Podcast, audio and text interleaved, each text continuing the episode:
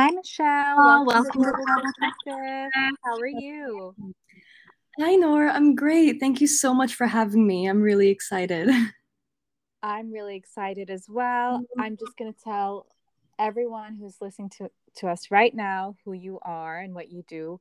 Well, I just want to tell everybody Michelle is my friend from the Czech Republic who I've met in Dubai and who has gone from working in the entertainment industry in Los Angeles and has gone gone to travel, you know, in many countries, many places, and she's going to tell us a little bit about her experience living in different parts of the world and what that was like for her. And I thought this was the perfect place, you know, to speak about this because the show is called Global Perspective, and you've been to many countries, met many people, had and you've been exposed to a lot of cultures actually. And I'm just curious to know how everything seems to be from your perspective as well. So I'm really, really excited, and I hope everyone's going to enjoy this. yes, I'm very excited to share some of my stories, and um, yes, I'm, let's let's get into it. Alrighty then. I just want to know because you told me you've lived in a lot of places. I want to know how many places you've lived in and which places have you lived in actually. Um, yeah, so um, that's a that's a big question. So I have officially lived in let's uh, about five countries, five cities, but I have spent um, a bit of time in other countries. For example, I spent one month in uh, Marrakesh in Morocco, and two months in Dubai in between. So I don't know if you'd call that living there, but I spent a quite a bit of time. Um, so I lived in um, Prague, in Czech Republic. That's where I grew up. I spent the first 18 years of my life there. Uh, then I moved to Los Angeles for um, almost seven years uh, for university, and then um, I moved to Paris. Uh, sorry, before I was in Sydney for almost nine months, um, and then I went to Paris uh, for about seven months, and then um, now I'm based in London. That's amazing, and I want to know because you've lived in a lot of places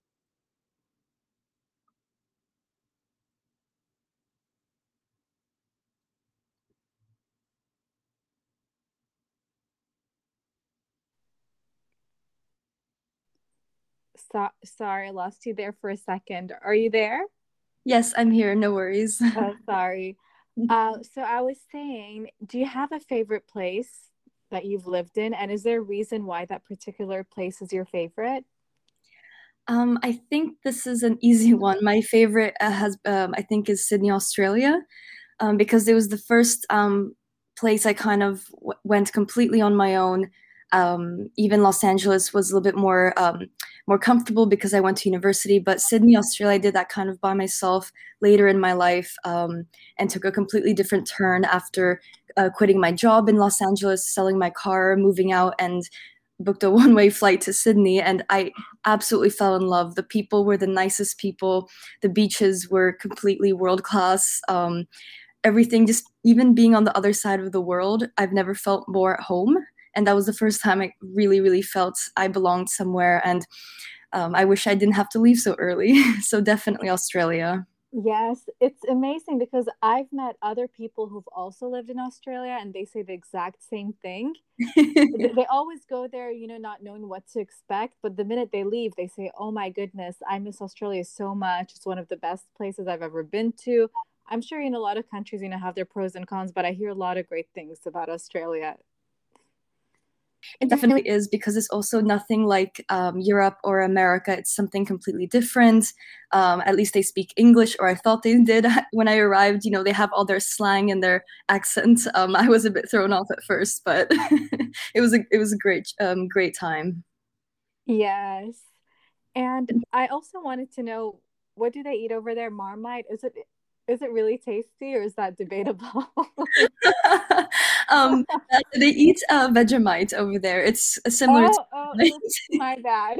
it's okay. I didn't. Know, that's the thing. I didn't, I didn't, know the difference as well. I think Marmite's in the UK, but uh, yeah, they have Vegemite, oh, and they they take it very seriously. Um, I actually ate it for a while. I got quite accustomed to it. Um, it was it's definitely an acquired taste, but an I got acquired taste. definitely, definitely. But I actually quite enjoyed it. It's not as bad. But um, the one uh, food I haven't gotten too comfortable with was fairy bread, and I may get a lot of um, I get oh, a lot of comments on this from my Aussie friends, but it's when they put sprinkles on uh, butter with bread, and they have funny food over there. Yeah, I think they use that for kids' birthday parties too. I think that's popular over there. I don't know if any of my Australian listeners, please correct me if I'm wrong. I'm willing to try it. I haven't tried it. I'm not going to judge it until I try it. Of course, no, it's it's a great time. It doesn't feel like reality. It feels kind of a whole Neverland over on the other, side of the world. Yes, and the Christmas being in the summer, I think that's also such a fun experience. Imagine having Christmas on the beach. oh, that was amazing! I've never spent New Year's in a warm place like that before. It was it was wonderful how the uh, climates were completely sh- uh, changed and shifted there. It's great. yes. Anyways, I also wanted to ask about the pros of the other places you've lived in, such as the UK, Paris, Los Angeles. Um, sure. Yeah. So, I mean, Los Angeles was um, amazing for university, let's say, because I grew up watching um, American shows and movies, and I saw the culture and, um, you know, the football games and the fraternity sororities and the large campuses and the quads, I believe they're called, and everything. And I wanted that culture, and I got everything I wanted. It was um, you know, the sense of camaraderie during sports, even though I did not understand American football, just being a, a part I of. I still don't get it. but when everyone around you is painted into your school colors and everyone's chanting songs and everyone's just in it together, it's completely different. So you don't need to watch the game. it's just the sense of uh, camaraderie with everyone. So America was so much fun, but um, I would say more for me personally. Um, for university, but not for living long term because I felt um, it wasn't my home. It wasn't my true home. But then um, I think my home is still Europe. And so in Paris, um, I absolutely love the culture there. You know, the language is so beautiful.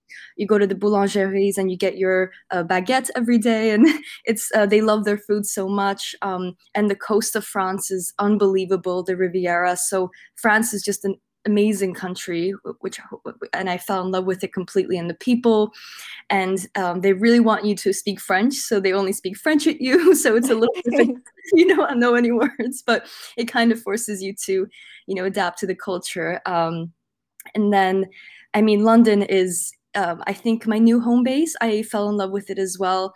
Um, I have it, it was a bit, e- bit easier for me because I have a lot of friends there from high school and the, um, that I've met along my travels funny enough, I have friends there I met in Sydney and in Paris and in Los Angeles. So everyone kind of went to London, and the history is amazing. I love the accent, of course. um, like it's London is an amazing, exciting city. It's so international, which is my favorite part.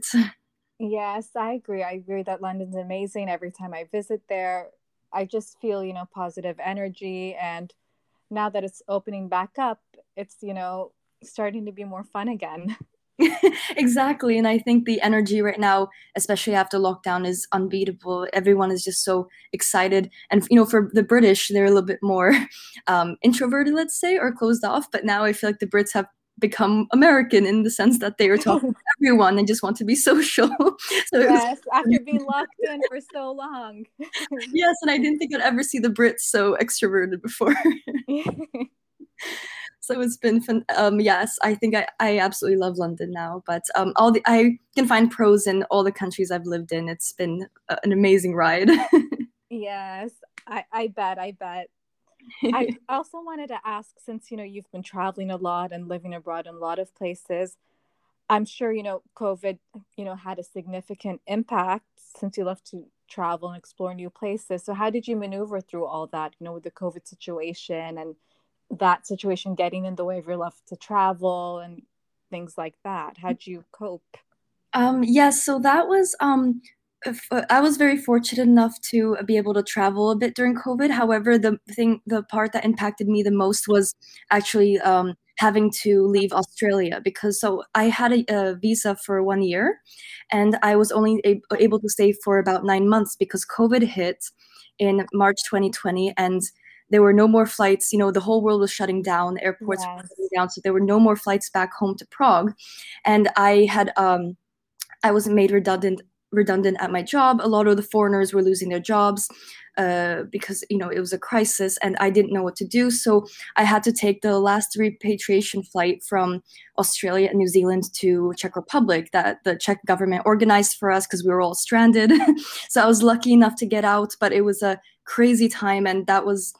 Uh, what impacted me the most because I found my home and I was forced to leave it because I wasn't a citizen, and that was the first time I really encountered of um, how um, other people feel with you know visa issues and couldn't you know when you can't stay in a country that you love you know just because of politics and what the crisis the pandemic and everything. So i was removed from my home during the pandemic. So that was the biggest impact. But in a way it was sort of a blessing in disguise otherwise you wouldn't have you know traveled the world you wouldn't have came to dubai met me you wouldn't have gone to london right now of course, there's a silver. All your friends. So I think everything that happens in a way sort of a blessing in disguise. Of and course. I always say, you know, rejection is God's protection. That's a great saying. And you're right, everything happens for a reason. And I try to look at the silver lining in everything. I wouldn't have lived in Paris. I wouldn't have met you in Dubai. Dubai was an amazing experience as well for me. Um, so yes, I now I'm thinking, you know, all my lucky stars, um, and one day I'll come back to Sydney, so it's not the end of the world. Absolutely, since I heard it's opening back up as well. Yes, yes, thank God. so I also wanted to know what's the most interesting thing you've learned about a country or citizens of the con- of the country. You know, maybe a culture shock or misconception, something that was just definitely intriguing. um, I think um, it would be one of the places I haven't technically lived in, but I've spent a lot of time in Southeast Asia. Um, I traveled, I've been to Thailand, Laos, uh, Myanmar, and Bali, which was, I know you have been there as well, and we talked about yes. this. Um, that was a, it was a culture shock, but also one of my favorite places because the culture in Bali is just incredible and it's always fascinating. My, I remember seeing the little offerings outside of everyone's homes and on the streets. You know, they make little baskets out of coconut leaves and offer flowers and snacks to the gods. Um, and it's just it's just so charming to see that how how respectful they are of their gods, and it's such a kind culture. And every person I've met in Bali have been so nice. And a little fact as well, which I love. Um, my driver who I met in Bali, his name is Made, and he explained to me that traditionally in Bali, um, the children of families are named after according to the order of their birth. So there are only oh. about 10 names that they traditionally use. So uh, Mad, uh, Wayan is the firstborn, Made is the secondborn, and then Ketut, I think, is third or fourth. But they always, uh, many of the Balinese citizens are uh, have similar names. So they go by nicknames because they um, name them according to their birth, which I thought was really interesting. oh, that that is interesting. That yeah. is interesting. It's just it's funny, and they you know typically have traditionally have four children, and it's just a very different culture that I'm used to in Europe or America. So very different. Yeah. yes, it's true. I also remember you know being in Southeast Asia as well. You know, and for the first time in my life, I preferred, you know, being on a motorcycle compared to a car when I was there. It just Oh yes. oh yes, there's I think there are more motorcycles and mopeds than there are cars. And you know, it's a very different climate to anything I'm used to. It's very humid, it's very tropical. Um, there are waterfalls and beaches and volcanoes, and it's just completely different um, world than I'm used to. Even Australia is quite westernized. I mean, it is technically a westernized country, but Southeast Asia is nothing I've ever, I'm sure you feel the same way. It's just nothing I've ever experienced before, which was incredible, absolutely incredible.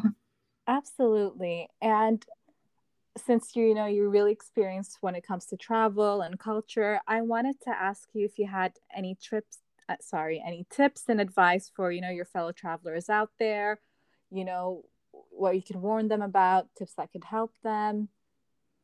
Of course. I mean, I'm such a huge advocate for, um, especially let's say solo travel, because I know it scares most people, and it scared me too. You know, I've yeah. done main. Uh, primarily solo travel in the last three years and i never i'm an introvert i you know i didn't think i can do this i was so terrified of how will i make friends how will i uh, get accustomed to the culture the um, the local life, but it's not as scary as people think. And once you do it once or twice, you know you can do anything because that is the scariest being alone in a country on the other side of the world, having to deal with everything on your own, but it makes you so much more independent. and more resilient and just you know you you enjoy life more so what i would say is do what scares you if something scares you you have a fear i really highly encourage to go conquer it because um, it's the best lesson you can possibly get in life and we only live once i know that's very cliche but i want to be when i'm old on my you know when i'm old and 80 years old in a home and uh, can't do much and i won't be mobile i want to remember all the places I've been. I want to remember all the funny stories and laughing and meeting people all around the world. And I just want to remember all of that when I'm old and can't no longer do that. So I just encourage everyone to do it.